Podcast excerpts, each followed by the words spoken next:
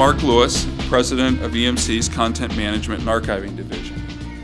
In this series on information intelligence, I want to talk about two additional key areas on our four C's of information intelligence, those being convergence and compliance. If you'll recall, information intelligence is our vision for how the technology and products and, and information technology will evolve to embrace delivering the maximum value, knowledge, and business productivity from information. Convergence is a very important element of information intelligence. And convergence, like you may have heard in other areas like unified communications or any unification area, become important as you're dealing with many sets of data, many sets of content, files all over your environment. Essentially, the idea of you know, information and content being everywhere. Convergence is all about bringing that together and building a stronger information infrastructure, something that can understand and, and manage both content and data, something that can and assist series of systems that can help you integrate your paper processes and the paper and the information on your paper with your digital information. And finally, an area where you want to integrate all your information along with your processes that exist within your organization for approvals, for routing of information. And all of this convergence, the important part, as we talked about before, with context being the right way to find information, convergence is all about making sure that you have all the available information in front of you that all of the different aspects of data and information can be brought to bear to help solve a problem.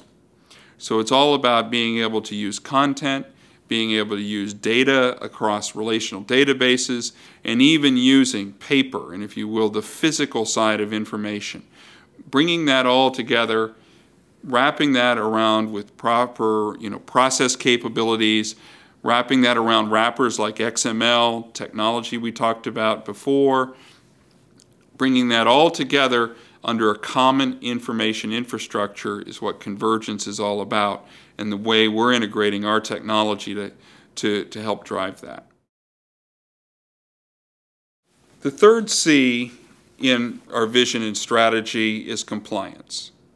And compliance is all about maintaining the right security, and protection of information.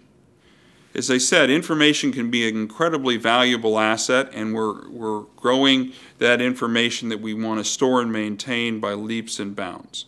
But it is also very important that we maintain the, the right controls around the information that we have. That means while we want to have Web 2.0 type tools and great collaboration and very functional tools, we need to be able to apply what I call Web 2.0 without risk. And that is being able to leverage those tools, but leverage them in a way that maintains the security and proper confidentiality of information. You need to be able to manage compliance across all types of content, all types of applications, and all types of platforms. Because compliance and information compliance is really an information centric activity.